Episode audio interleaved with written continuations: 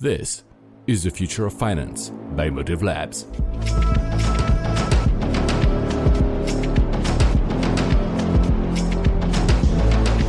Hello, welcome to the future of finance, the Motive Labs podcast where we live and breathe the next generation of financial technology.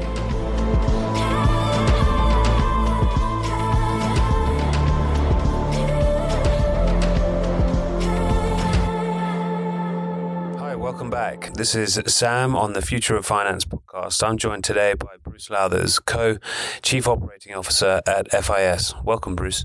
Thank you. It's uh, great to be here today. You're co COO of one of the world's, I think it is, in fact, the world's largest financial technology company. Can you tell us a little bit about your career and about what you spend your time doing uh, with FIS? Sure, I'd love to. So, for myself, it's been a great journey. We've uh, really had the opportunity to do a lot of things in my career. Early on, I started out, oddly enough, as a, an accountant and started with the big firms and then progressed from there like so many people do, leaving to start a company. And over a period of the, the next probably 15 years, I started four different companies, with the last one being acquired by a company that ultimately ended up in FIS. And that's how I got to FIS and really was a lot of fun. The four different companies have commonality and they were all transaction processing type companies. Three of them were in the financial services vertical and uh, one was in a healthcare vertical. We took one of those public years ago. That was a great experience to do as a young kid and early in my career and just starting out, but been very fortunate. Once I got to FIS, ran our payments business, ran our sales organization. So I've had lots of jobs. My mom always jokes that uh, I can't keep a job, and I keep trying to tell her I've been at the same company for 15 years, but. Uh, it's been really remarkable and very fortunate to uh, have the opportunity to be at FIS. And then at the beginning of this year, became uh, the chief operating officer for our IFS division. And uh, it's been just a lot of fun. And I'm very fortunate to have a, a great team and to be in a great environment with fintech really in a period of unprecedented change and, and pace of change, especially. Thanks. Wow. I have to admit, I didn't know that you had such a, such an exciting career from accountant to startups, um, and yeah, having built and grown four businesses. Awesome. You talk about the uh, unprecedented pace of change in our industry, from regulatory shifts to new technologies, new business models. Much of it being driven by the regulator, but also Moore's law in technology. Can you perhaps outline some of what you're seeing as the biggest trends in the industry today, and then maybe what some of those issues are that perhaps the P20 are covering today? Sure. So the biggest trends that we do see today really evolve around expectation. I'll start there because I really believe that's the cornerstone of everything else that that we can talk about. But it's the expectation from a consumer's standpoint. So, as the markets evolved from a technology perspective, I think the thing that people didn't really appreciate was the ability of the consumer to adapt as quickly as they had to new technology and then carry that expectation to work with them. So, they get an app at, at home, they use the app socially or for their fantasy football here in the States, and then they expect that their work applications have the same kind of feature functionality that their social applications do.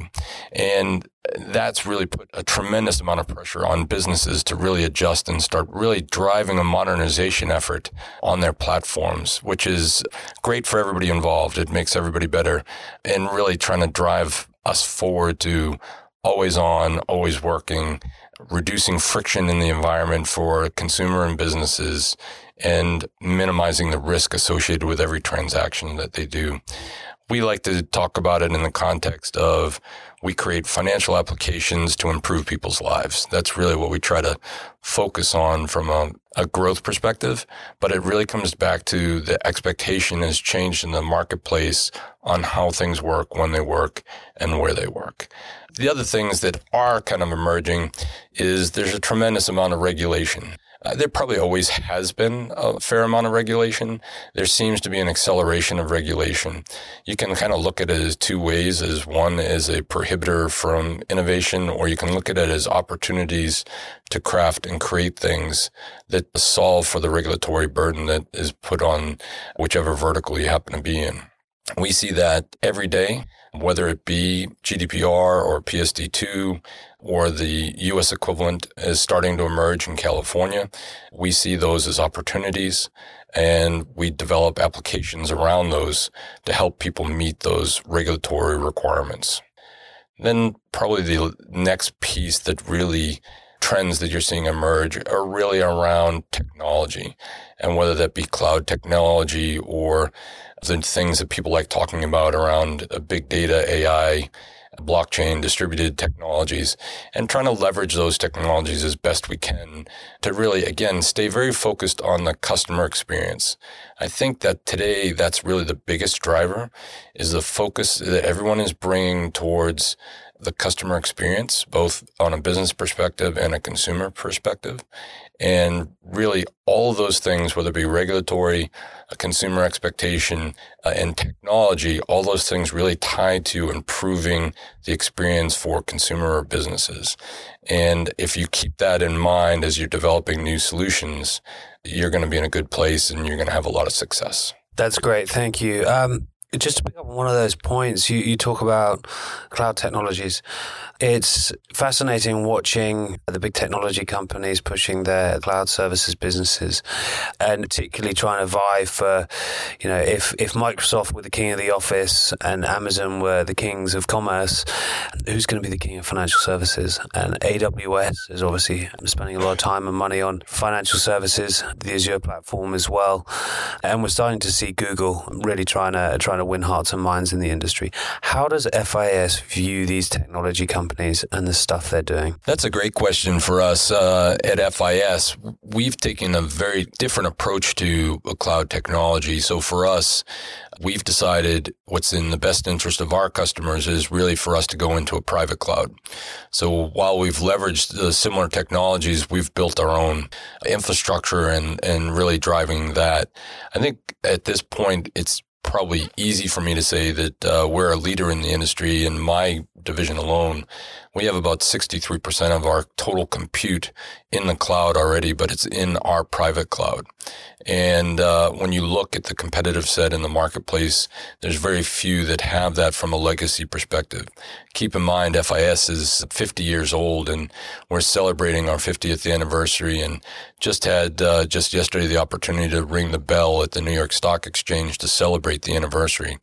And I think Gary Norcross, our chairman, has really done a phenomenal job really pushing the modernization thought process into our organization and, and leading us down the path of the private cloud and the security around the private cloud and really keeping in mind what's in our best interest for our clients. And as you know, in this particular industry, security and, and compliance is, is so critical. We just feel for us, that's the best place for us to be. Thanks. We're here today for the P20. It's been a year since the first one that we hosted at, at, Lancaster House. The phrase success has many fathers is often true, but your role at the P20 has genuinely been critical. You've been the conference chairman and part of the founding team. Could you maybe tell our listeners a little bit about how the idea came about and, and what, what's really been happening over the last 18 months? Absolutely. P20 has uh, really been I would say almost even a, a, kind of labor of love to have this continue on for our second year. London truly was spectacular. I, I think every startup, and P20 is clearly just a startup in my mind, has its own journey and its own storyboard. And uh, there's many people that are required to make something successful. And so when I look back at P20 and how it's evolved, it's fun to see all the different people who have contributed along the way to make it into what it is today. And and to see the number of dignitaries that we have here today in Atlanta just 2 years in being kicked off by the governor of Georgia seeing all our friends from the UK come over getting the opportunity to have David Cameron here tonight with us and, and share some thoughts around fintech and why he likes fintech and enjoys fintech. And so I think the success has been what has always been for all of my startups. It's always been about the people that have come on the journey with you and yourself and, and the others that have been here for the ride. Everybody contributes. Everybody has a will to make it go forward. And at the end of the day, that's really what makes it fun. Each of the startups, after I sold each one, I always looked back and it wasn't the sale of the startup that made it fun. It was the journey along the way and still keeping in touch with all the people. And the funny part of that is the very first company I started with, I still keep up with all the people from back then. And the last company that I sold, the majority of those people still work for me today, almost 15 years later. So I look at P20 as just another opportunity to get out and meet great people, get them to really embrace what we're doing and get them to put their own little spin on what we're doing. And hopefully when we do that, we have something special. And I think you're starting to see that emerge here and very excited about bringing it back to London in 2019 in, October. Yeah, the power of having the, the people that we have around the, the board table is quite unique. But it does, you're, you're right, it does require a um, a willingness to collaborate, a willingness to input. It's, uh, you know, as we spoke about yesterday, the P20 isn't a big organization. It, it requires input from everyone and a real can do attitude to discover the art of the possible. Um, we're in Atlanta today for the second year. 70% of US payments flow through Atlanta. That's a serious scale. I'm wearing right now now cufflinks that were kindly given to us last night that have a number one on an outline of the state of Georgia. Uh, and you're wearing, they British? Yeah. They are British. Perfect. Look at that. They're much smaller than these ones. uh, I probably shouldn't say that. These were a gift. Uh, could you tell us a little bit about why Atlanta is such a great place to do business? Given your your background, having started four transaction processing firms, there's no better person to answer that question. It actually is a great question and one I've been asked many times, and I don't know that I really have a great answer for. Atlanta really, going back historically, was one of the capitals for banking in the South, and it really kind of stemmed out of that. And there was so many uh, years ago uh, when I was a kid, just uh, coming up, there was uh, so many opportunities to help uh, the banks here that were headquartered here in Atlanta with technology and thoughts around technology. And, I think it spilled really from that. And there's just a tremendous amount of activity here in the state. A huge number of companies have headquartered here over the decades and really have driven a lot of it, my guess, comes from just the school systems here. There's a tremendous amount of school systems in the South. There's a fair amount of, of, venture capital in the South, and there's a constant demand from the clients that are anchored here in the South for new technologies. And that's probably my my answer again. I I wish I've come up with a better answer because I get that question a lot. I do believe that Atlanta, in many ways, is just a crossroads for the South. That really has spurred a lot of things, whether it be the transportation industry. Now you see the film and entertainment industry has really blossomed and, and become one of the largest in the world, based right here in Georgia. Georgia's just a fun place to be and a lot of great uh, young people here, a lot of excitement, and it's a kind of a vibrant, upcoming city that is slowly kind of emerging on the world scene. And so I think a lot of ways in the payment industry, it was kind of a, a best kept secret for a long time. And uh, we thought we'd start sharing with everyone just what we do. And, and I think in many ways, our entertainment industry here was kind of the same. It was kind of a quiet, story that had built and built for a decade or so. And, and then all of a sudden people started looking around and realizing how big the industry had become. Payments was very much the same way. We had been building for decades and, and then someone kind of looked around and said, wow, you guys process a lot of payments in the state of Georgia. So uh, it's been fun to watch over the years kind of continue to evolve. And I think for the city of Atlanta and the state of Georgia, we're we're really just on the cusp of something really great, and I believe that P20 is something that is going to help us propel that to an international platform. Yeah, I, I couldn't agree more. I, I really do believe that, that Atlanta is on the cusp of something great, and hopefully the P20 can um, yeah, can help shine a light on it. I know that after last year's London P20, it was firmly put on the map in, in terms of the UK fintech ecosystem. Getting towards the end, and you're a busy man and a man in demand today. So uh, we'll wrap up shortly. On that note, you are busy. I know that you have a number of personal interests out there. What are some of the other things you're spending your time on outside of the day job at FIS and, and the P20 stuff? The day job at FIS has been fun. It really is a dream job in many ways. And so as I've been in this job over the last nine months, uh, it really has been almost all consuming. P20 also, as I shared, is is been something that's really exciting for us to have this day finally here yesterday and today and, and to see the reaction and the real success that we've had, uh, having 50% larger participation this year, having our board expand this year, being able to deliver today up on stage a historic first where the industry came together, really driving cyber game in the first time ever in our industry.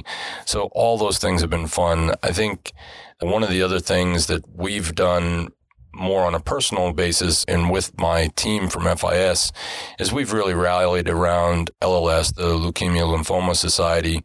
It's so personal to many people. I'm no different in that regard. My father recently passed away from uh, lymphoma. And so over the last few years, we've really spent a lot of time raising money and doing some fun things with our team. Uh, one of the big fun events that we do, we do many throughout the year, but one of the big fun events that we do every year is we go down to Disney and they have a a running weekend. So they have a 5K, 10K, half marathon, marathon. And uh, we raise a lot of money for that. And I've been just so proud of our team. Uh, one of the ladies on our team, Serena Smith, has really spearheaded that for us. And it really has been fun to watch it grow and, and see over the last few years, just from our employees, we've, we've raised millions of dollars for LLS and trying to find a cure and trying to make uh, someday today and it's great to see uh, that uh, come together. And I look forward to being at Disney again this year at uh, just after New Year's, and uh, I have all of my team is uh, signed up already, and we're out actively raising money, trying to put our best year in. That's awesome. Thank you. Final question. You've had a, a, highly decorated career, and I presume through your startups, you've had lots of people providing guidance, advice, support. Who have been some of your key mentors and role models through your career? Yeah, you know, um, the mentors is a very interesting thing. I always go back, and you'll hear me talk a lot about, and this may sound a little bit peculiar, but uh, I always talk about mom and dad. And uh, we always have talked about making mom proud, making dad proud, trying to do the right thing. We've had a lot of opportunities over the years, and everyone in their career has paths that they get to choose. I'm very fortunate, and it goes back to an earlier question, that I've always had the right people around me. Very fortunate that the people that were in the first startup were in the second startup, they were in the third startup, and they were in the fourth startup. So we stayed together as a team. We were like minded in the way we wanted to do things. While we always haven't done everything absolutely perfect. We always had kind of the, the mindset of let's drive things forward, do it the right way. Let's see if we can change the world in our own little way. And while we're doing that, let's make mom and dad proud of kind of the way we handled it and, and do it in a way that uh, my parents would be pleased with us. And so that's kind of probably what I would say is from a mentor perspective, you know, dad is still my hero and, uh, it would be nowhere without him and mom. And, and so it's really, it might be a little too personal, but that's the, that would be my answer. I couldn't agree more. I think everyone has their own different benchmark for success, and making your family proud is, is a really important one. And I think it, it really helps maintain a person's integrity, but also treating people how, how you'd want to be treated yourself. Bruce, it's been an enormous pleasure, a great privilege, and yeah, I'm looking forward to seeing where this uh, this P20 thing goes because I think it's it's got such super potential. Thank you for for everything you've done for the organisation, and thank you for today. Thank you very much. Thank you for your time and insights, and thank you very much for tuning in. I'm Sam. See you next time. The information contained in this podcast is intended for discussion purposes only. It is not a recommendation, offer, or solicitation for the purchase or sale of a security or any services of Motive Partners. All investing involves risk, and there is no guarantee that past performance will be indicative of future results. The views and opinions expressed in the podcast are as of the date of recording, reflect the views and opinions of the persons expressing them, and do not necessarily represent the views or opinions of Motive Partners. Motive Partners makes no representations or warranties as to the accuracy, reliability, or completeness of any information provided, and undertakes no obligation to update, amend, or clarify the information in the podcast, whether as a result of new information, future events, or otherwise. Any securities, transactions, or holdings discussed may not represent investments made by Motive Partners. It should not be assumed that securities, transactions, or holdings discussed, if any, were or will be profitable, or that the recommendations or decisions made in the future will be similar or will equal the performance of the securities, transactions, or holdings discussed herein. This podcast may contain forward looking statements that are based on beliefs, assumptions, current expectations, estimates, and predictions about the financial industry, the economy, Motive Partners, or Motive Partners investments. Nothing in the podcast should be construed or relied upon as investment, legal, accounting, tax, or other professional advice, or in connection with any offer or sale of securities.